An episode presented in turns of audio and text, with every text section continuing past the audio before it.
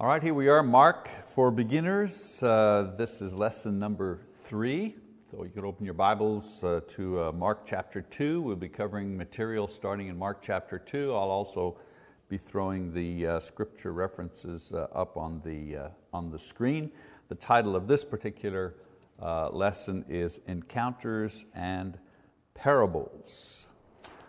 So, um, so far we've, uh, we've seen Mark do several things in the very, um, Uh, the very short space of one chapter. He has, uh, first of all, he stated his major objective right off the bat, you know, in verse one, that he's going to show Jesus as the divine Son of God. Doesn't waste any time, puts that out there uh, right at the beginning. He also establishes the historical and cultural background of Jesus. Uh, he was a Jew living at the time of John the Baptist. He was the one who fulfilled the prophecies of the Jewish scriptures concerning the coming Messiah. And again, he doesn't take any time in demonstrating Old Testament scriptures and so on and so forth, because his audience is not primarily uh, Jews, unlike Matthew, who, uh, as I mentioned before, Matthew was very careful in, in laying the groundwork of Old Testament prophecy to demonstrate that Jesus was the fulfillment of those prophecies. Mark simply states it Um, as a fact and, and moves on. Uh, also, he demonstrates Jesus' power in proving His claims to be the Son of God, you know, and, and His power, of course, is seen in His amazing teaching with confidence and, of course, the more amazing miracles that He performs. So in the next chapter, as we begin chapter two, Mark is going to continue reciting the teachings and the miracles of Jesus, but now he's going to describe the reactions of those people who confronted or opposed Him for various reasons. Now some of these, uh, maybe this, uh, some of these actually were the same people who later on were calling uh, for, his, uh, for His crucifixion. For now, however, Mark describes their first reaction to the ministry and the claims of uh, Jesus. And he demonstrates this by Uh, recounting seven different encounters, okay, seven different confrontations, encounters that he has with different individuals. This goes from chapter two, one, all the way to chapter three, verse thirty-five.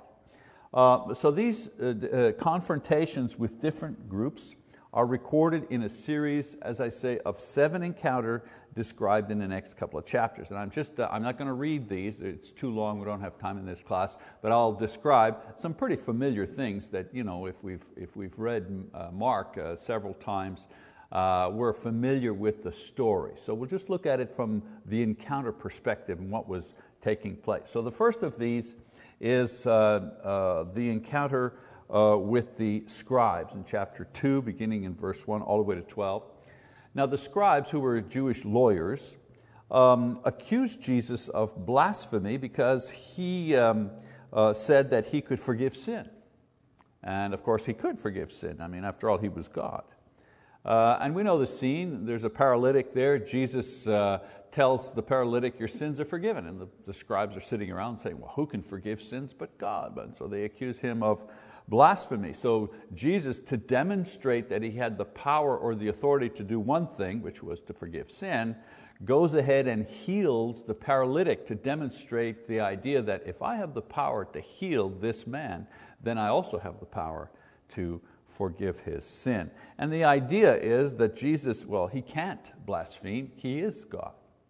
Second encounter is with the Pharisees. The Pharisees were scribes, but they belonged to a particular party, a particular point of view, extremely conservative, uh, and they accused Him of an immoral lifestyle because He ate and He was seen with publicans and with sinners. And of course Jesus explains to them that His mission was to heal the spiritually sick, and for this work He needed to be Uh, among them. And the point was that He wasn't participating in their immorality, He was sharing the gospel while being uh, among them. Third encounter takes place in chapter two, verse eighteen to twenty-two, this time with John's uh, disciples. And so the disciples of John and the Pharisees wondered about His lack of spirituality because He did not encourage His own disciples to fast.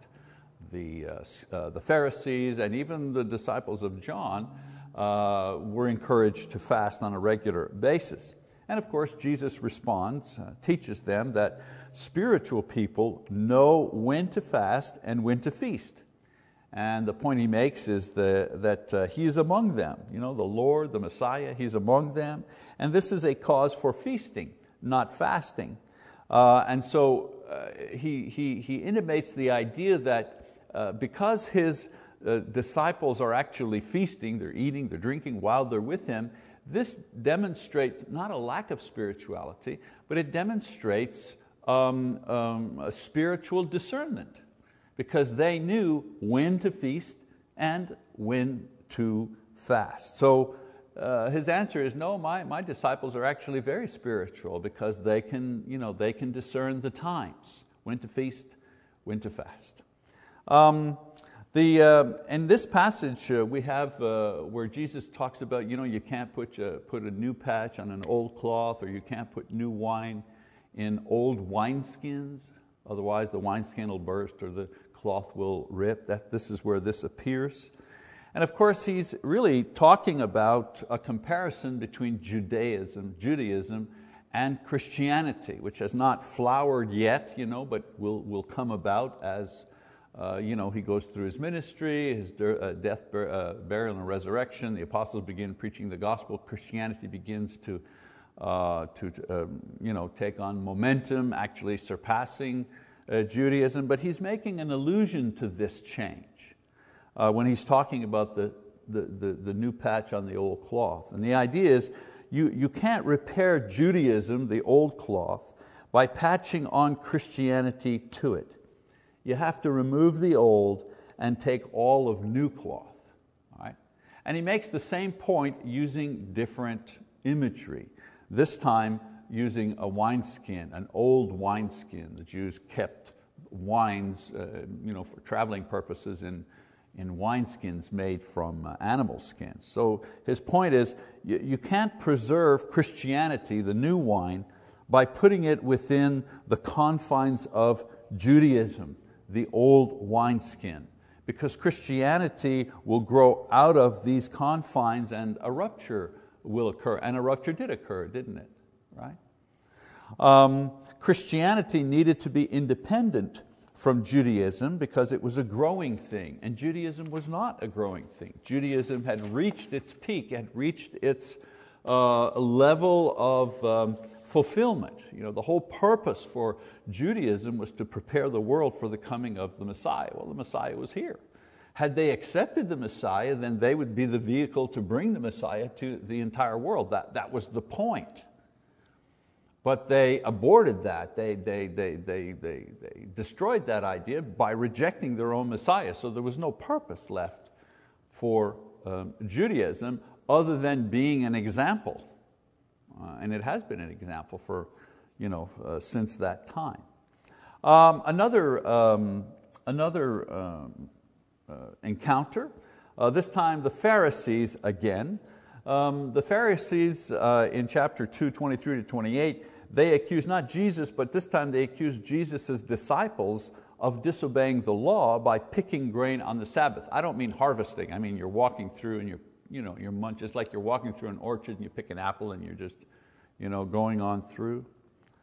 Um, and the Pharisees uh, uh, said, well, you know, they're breaking the law, you, you, can't, you can't work on the Sabbath. And so the Pharisees had created all kinds of definitions as to what work was. Uh, even picking corn or grain in that way uh, was defined as work and forbidden.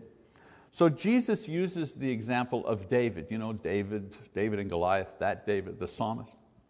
An episode where David and his men are hungry and they come to a place uh, and uh, they see the priest, uh, uh, visit with the priest, and uh, the priest, the, there's the showbread. Showbread was bread that was made every day uh, as part of the daily ritual, and the leftover showbread, you know, was eaten by the priest. Only the priests were allowed to eat. But this time, you know, David comes with his men, they're hungry, there's no other food, and so they eat that particular uh, bread. And so in this story, Jesus suggests with this episode that David uh, did this, but he didn't sin. And the principle is that human need outweighs ceremonial law. Jesus explains in this passage that the Sabbath was created because man needed rest and he needed spiritual renewal, and not the other way around. Man was not created to be a slave of religious ceremony. God didn't create religious ceremony and then created man and said, all right, now I'm watching how you obey all the rules of, you know, that, that's not why He created that. Jesus was Lord of the Sabbath in that as Son of God, He instituted the Sabbath. He was with God at the creation, right? John chapter one, in the beginning was the Word, and the Word was with God, right? Okay.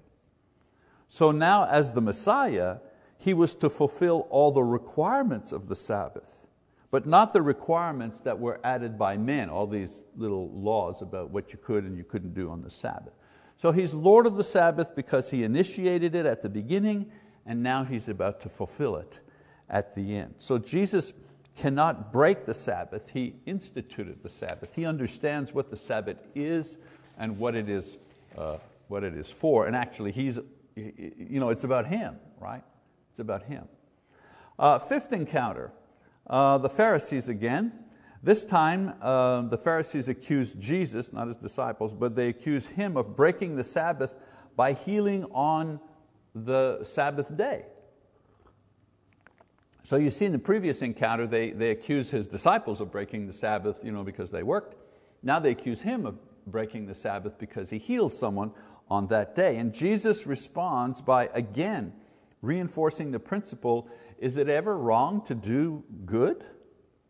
You know, the, the true law concerning the Sabbath had no regulation about healing on the Sabbath. This is what the Pharisees and the scribes had initiated themselves. They had invented this. And notice how He heals the man uh, in this particular episode. Just a, a single word and the man is healed. So Jesus shows that it is always good to do good even on the Sabbath. So you notice in, um, in the following verses, in verses seven to twelve, uh, Jesus does a series of miracles. Um, and uh, the, you know, he, just the presence of Jesus, the, the demons uh, would flee. He didn't have to go through a, a big long rigmarole and so on and so forth. Just His very presence, you know, scattered them. And of course uh, in verses thirteen to nineteen, uh, in this passage here, Mark talks about the selection of Jesus' twelve closest disciples to become the apostles. Then the sixth encounter, uh, the scribes. Um, the family of Jesus begins to believe that He's not well, He's crazy actually. Uh, and part of this is the accusation by the scribes of being possessed by a demon, by Beelzebub, a name for the devil. Also they accuse Him of doing the work of the devil in cooperation and with under the power of Satan himself. So basically the scribes are saying, look, he, this guy's possessed, and yes, he is doing, they can't deny the, the great things that he's doing, but the things that he's doing, he's doing them under the power of Satan because he's possessed, right? So Jesus, of course, shows how illogical their thinking is. If Satan is destroying demons, he's then, you know, destroying himself. Demons were being destroyed, but Jesus shows that it wasn't Satan that was doing it. Jesus was not doing Satan's work, He was actually destroying Satan's work. Now it's in this passage also that uh, Mark talks about the blasphemy of the Holy Spirit. And in context, the blasphemy of the Holy Spirit is to attribute to the devil the work of God through the Holy Spirit. In other words, you're watching the Spirit of God at work and you're saying, oh, that's the devil, that's the devil's work. And so someone says, why is that unforgivable? Is it that we get God so angry? He said, boy, I'm so angry, I'll never, you know, I will never forgive you. Is it that thing that's happening? Is God like that? Uh, I don't believe so. Um, I think it's unpardonable because it's the Spirit of God that works repentance in one's heart. It's the Spirit of God that brings a person the Word of God, right? That brings you face to face with the gospel. So to, to, to, to designate the Spirit of God as being a devil is to put ourselves beyond repentance. I mean, think of it for a second. If you're thinking the, the Holy Spirit's work, which is to bring the gospel to people, and the, the, the, the gospel itself, if you're thinking that that is the work of the devil, as the scribes were, were saying, well, there's nowhere for you to go to be forgiven. If you've rejected that, and if you've, if, if you've said, uh, if you've relegated all of that to Satan, where do you go for forgiveness? There's nowhere to go for forgiveness. So it's unpardonable because you have simply destroyed the bridge uh, that takes you to safety. Okay? Uh, if there were four or five different ways to be saved by four or five different deities and so on and so forth, well, you know, if you, if you don't get one, you, you get another. But as uh, Peter talks, uh, but as Peter says in Acts chapter four, there is no other name under heaven by which we can be saved. So if we, you know, as I say, relegate the saving work of Christ, the, the preaching of the gospel, the work of the Holy Spirit, if we relegate that to Satan, well, there's no other place that we can go to, to be saved. So it's unpardonable in that way. And then another encounter, uh, number seven, um, his own family. Uh, the scribes are saying, this guy, you know, he's crazy, there's something wrong with him. So the family, oh, they come and they want to take custody of him because they believe him to be mad. You know, they want him to rest.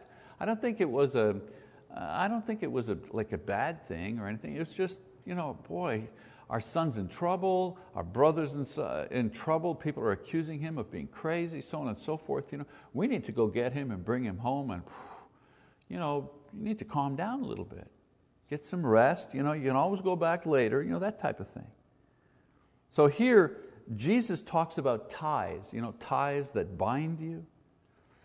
He says his earthly family believes that its blood ties give, him, give them the right to kind of advance on him and tell him what is right and tell him what to do.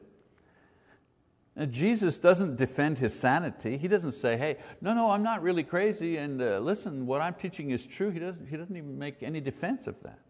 He explains who his real family is.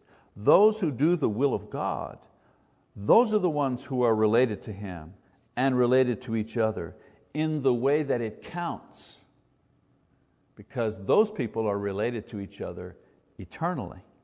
Okay? Let's read um, a passage of scripture here from First John chapter three, verse twenty-one to twenty-four. Uh, John writes, "Beloved, if our heart does not condemn us, we have confidence before God, and whatever we ask we receive from Him, because we keep His commandments and do the things that are pleasing in His sight. This is His commandment, that we believe in the name of His Son Jesus Christ and love one another, just as He commanded us. The one who keeps His commandments abides in Him, and He in Him. We know by this that He abides in us, by the Spirit whom He has given to us." So, you know, who, who keeps the commandment? You know, Jesus says, you know, who, who's my family? The ones that obey God, keep the commandments of God. Who, and who are those people? What are those commandments? Well, John says uh, that we believe in the Lord Jesus Christ. That's one commandment. And that we love one another. That's the other commandment. So who is Jesus' family? The ones who believe who He is, who He claims to be, and the ones who demonstrate that faith by doing what He asks them to do, which is to love one another. All right, so let's just summarize this section here before we move on. Um, we have confrontations that, you know, Mark describes um, with religious traditions, leaders, family. So he's accused of blasphemy, you know, disrespect for God. Uh, but that can't be because He is God. He's accused of immoral uh, and unfriendly behavior, but, um, uh, uh, but He loved sinners. That's why He was among them. He loved their souls. He's accused of being uh, unspiritual. He didn't keep the feasts or the law, not the feasts, but the, the particular laws that the Pharisees had uh, developed. Uh, and he's saying, well, but you know, uh, my disciples know how to discern, you know, when to fast, when not to fast, so on and so forth. Um, he is a, accused of disobeying the laws of, well, of that time, the church or the temple or the, uh, the Jews, And his answer is, well, I obey God's law, not men's laws. And he's accused of this uh, several times. He's also accused of being crazy because of his religion. And his answer is, well, if loving God with my whole heart, my whole soul, my whole strength, you know, if that's being crazy, well then so be it. You know, I'm, I'm crazy. I'm crazy because I, I, I, uh, I am committed to obeying God. And the uh, same accusations made towards Christians. You people are crazy, religious zealots. Well, if religious zealot means I love the Lord, I want to do what He, you know, I want to do what He wants me to do. And if that puts me in conflict with the world, then so be it. And then of course, uh, he's told he's not loyal to his family because of his work in the gospel. Uh, and his answer, of course, is uh, you know, those who seek the kingdom first, those who seek to know God, to please God, they're the ones that belong uh, to the family of God. So as I say, is that, is that kind of familiar? Doesn't the, the, the Christian in every generation go against Uh, his or her own religious tradition in many cases, uh, whatever they are? Uh, don't many of us have problems with our family because of our faith, problems with society? Aren't these same types of accusations made over and over again every generation? In Mark chapter three, verse thirty-five, he says, answering them, Jesus said, "Who are my mother and my brothers?" Looking about at those who were sitting around Him, He said, "Behold my mother and my brothers, for whoever does the will of God, he is my brother and sister and mother." And of course, this passage speaks to all those who have faced criticism or ridicule or resentment or anger or division because of their faith, because their faith is making them act and talk in a way that that makes them go against the grain of society, against the grain of perhaps their unbelieving family, and so on and so forth. So I find this very, very encouraging. All right, so we move on now to chapter four, um, where Jesus is going to switch gears. He's going to be talking through parables. So the miracles and the teachings that provoke a series of confrontations are over. And Jesus now shifts His style of teaching in order to avoid these, you know, avoid the confrontation. He's got work to do. He can't spend all His time, you know, debating with, the, uh, with those who are confronting Him. So He continues to teach, but now He's going to do it in parable form. So only His disciples excuse me, and apostles will discern, and not His enemies, nor unbelievers. So let's read uh, chapter four here, Uh, eleven and twelve.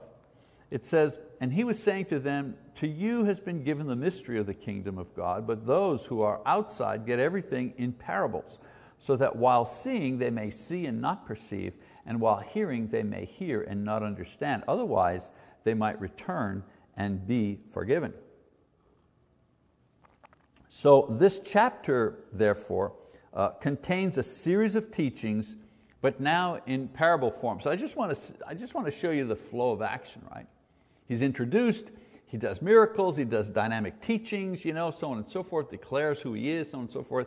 And then confrontations. We've noted seven of them with different people in that society. Now in chapter four, we see Jesus again going back to teaching, but now in a, in a different format, so that He will uh, uh, avoid the confrontations that have uh, plagued Him to this uh, part. So let's talk about parables very, very briefly. The word parable means to, to, lay, to lay beside or to compare. You know, you have something over here and you take something and you lay it next to it to be able to compare one thing um, uh, to another. Uh, it's putting uh, uh, two things side by side in order to draw a lesson or an understanding. So what Jesus does is He tells stories and so on and so forth, and He puts physical examples down in order to allow His listeners to understand spiritual examples. So He uses stories that describe relationships and so on and so forth that you can see and understand in order to explain how things work in the world that they cannot see in the kingdom, in the spiritual kingdom. Okay? That's, the, that's why I used parables. So in order to be of value, the hearer had to understand the analogy. In most parables, Um, Jesus was using everyday physical and human situations to explain the kingdom of God or the kingdom of heaven. So the kingdom is like, you know, many times he'd say that. Uh, uh, so it was his way of uh, teaching what the kingdom was, or who was in the kingdom, or how did the kingdom of heaven, you know, how did it operate, and how Uh, one, how does one function within the kingdom? Okay. So the kingdom was the sum of God and His people, and it existed in heaven and for a time on earth, the kingdom of heaven on earth for a time. Jesus was calling people to join Him in the kingdom, and this He did by preaching the gospel. Jesus also explained the nature of the kingdom and the lifestyle of those within the kingdom. And this He did using parables. So when we put all the parables together, we see that, first of all, the kingdom on earth is the church. All those who have obeyed the gospel and follow Christ faithfully in this fallen world of temptation, unbelief, sin and death, all the people that come out of that into the church have actually come out of the darkness into the light, have come out of the kingdom of darkness into the kingdom of light, kingdom of God, kingdom of Christ, kingdom of heaven, all different ways of describing the kingdom. Okay?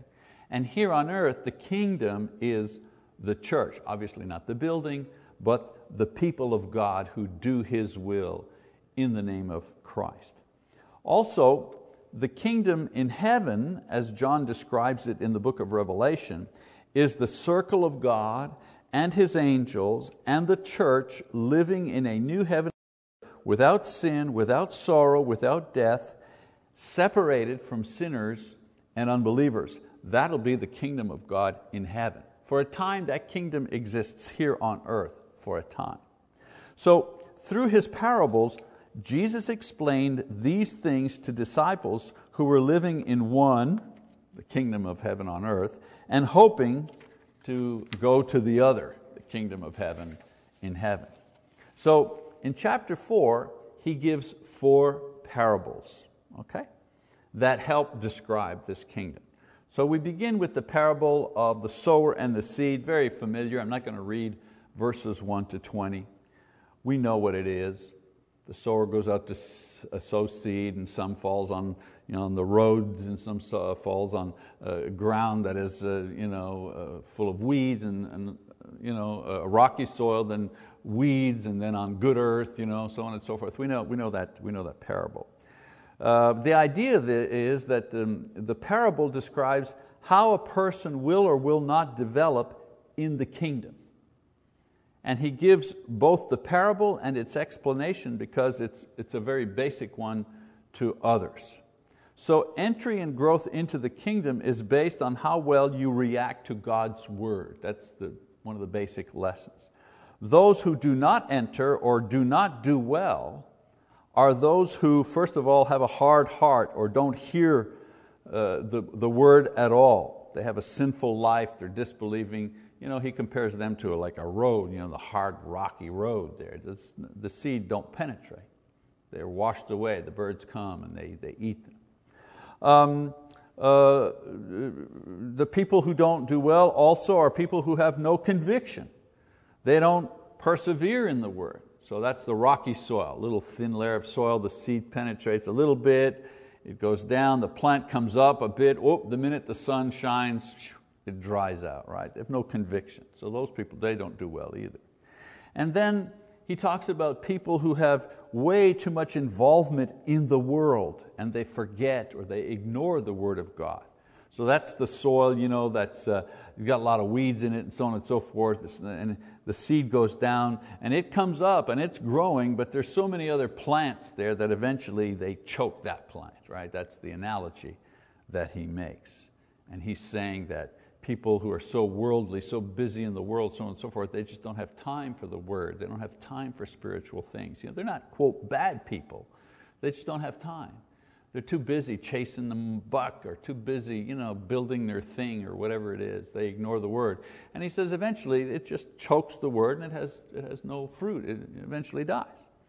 Now he says there are others who enter and are successful in the kingdom, and those are the ones who hear the word and they respond properly to the word.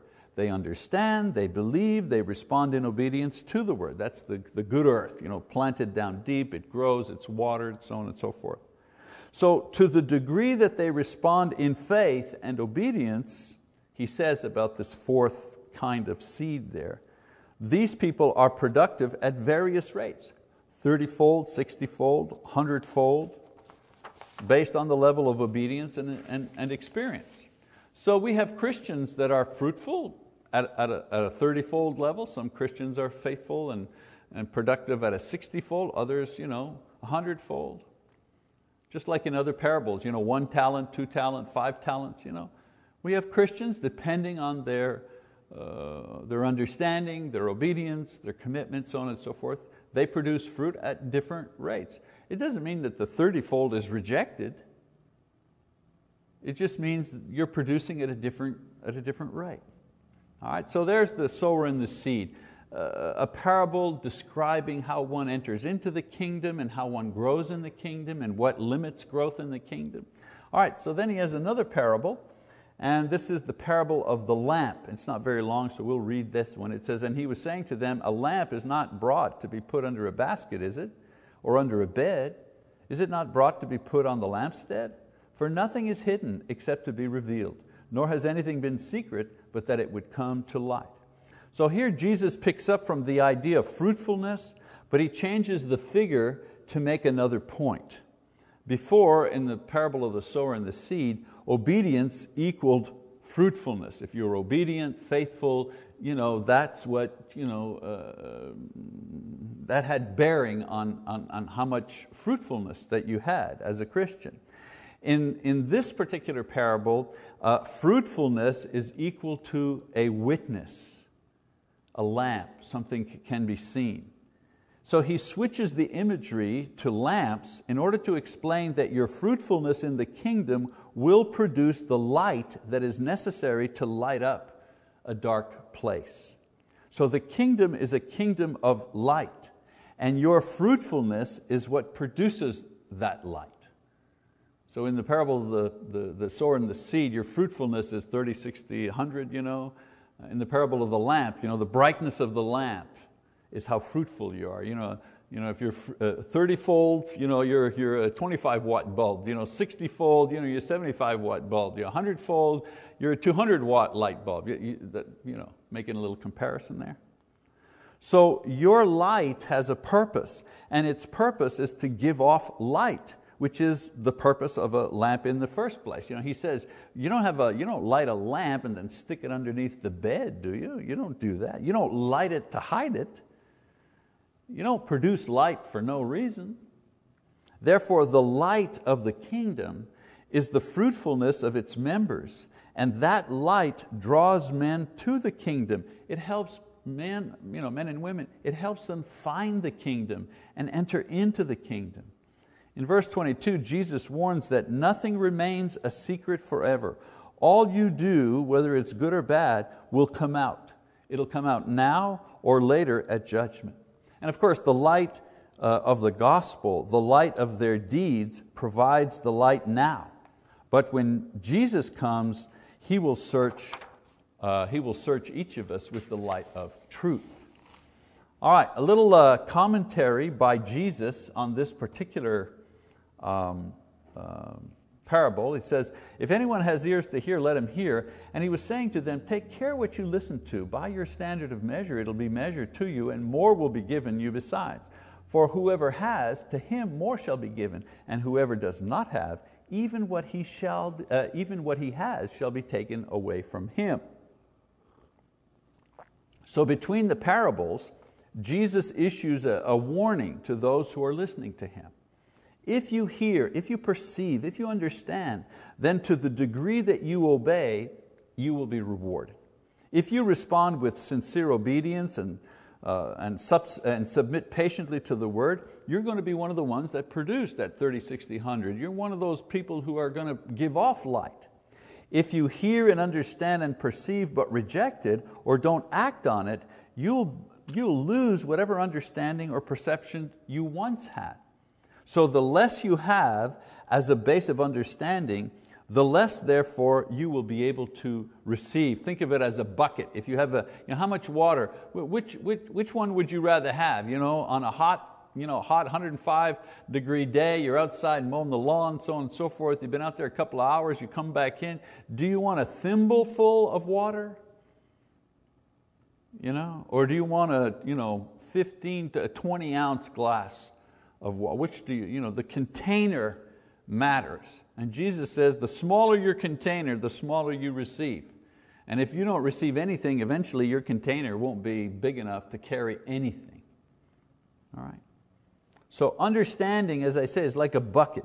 If you don't fill it up and use it, God just replaces it with a smaller and smaller bucket until you can contain very little or nothing at all. All right, we move on to the third parable, the parable of normal growth, verse twenty-six to twenty-nine. Again, not a very long one, we can read it. It says, and he was saying, the kingdom of God, see what I'm saying, is like. So he's talking about the kingdom of God here, is like a man who casts seed upon the soil, and he goes to bed at night and gets up by day, and the seed sprouts and grows. How, he himself does not know.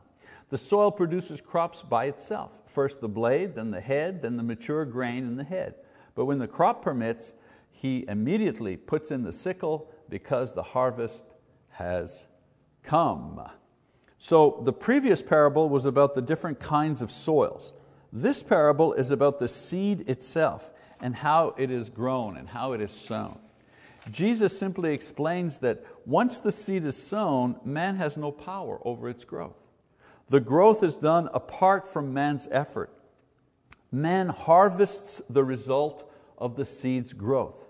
The, um, the, the sun, the rain, the weeding, so on and so forth, helps the growth, but the life is, is actually in the seed. So the parallel here is that the, the Word of God is the seed, and once it is planted by faith in one's heart and watered by perseverance, it grows within man to produce fruit in man's heart. So the seed or the word has the life that produces the fruit. Man harvests it, he exhibits it, he uses it. He does not produce it through self-will or through self-exercise. And then the fourth parable is the parable of the mustard seed. Again, a very short one. And he said, how shall we picture the kingdom? Again, you know, he, he, he prefaces his parable by saying, I'm going to tell you what the kingdom is like. So he says, how shall we picture the kingdom of God?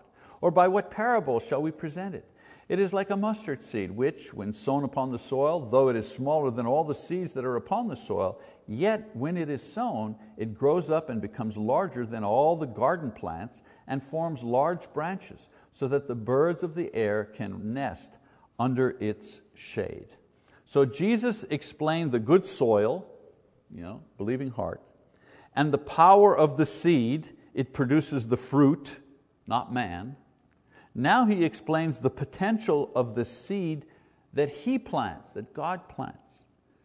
In comparison to the plant, it produces, uh, excuse me, in comparison to the plant it produces, the seed of the plant is tiny, but the plant itself, when it grows, is large and it is useful. So, so the, the analogy here is the Word of God may seem small. Our reading uh, and our small efforts at complying with it may seem humble at times.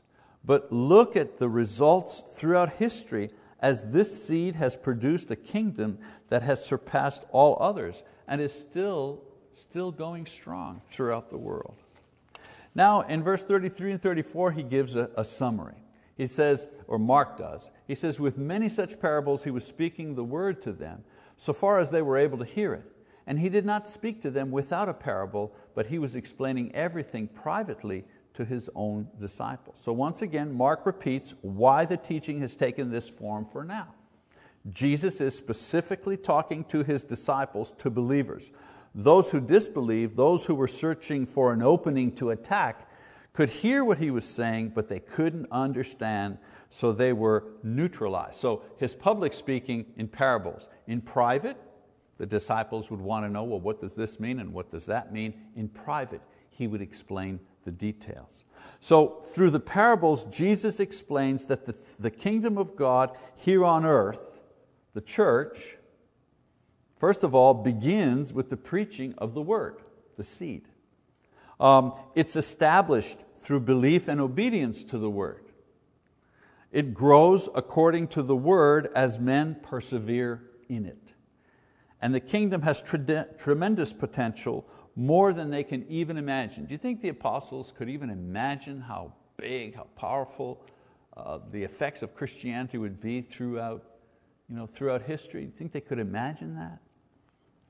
And so the news of a growing kingdom given in parables to sift out unbelievers and also not to raise suspicion of religious leaders who would not appreciate this talk of a growing kingdom, you know, because it threatened their kingdom. You know?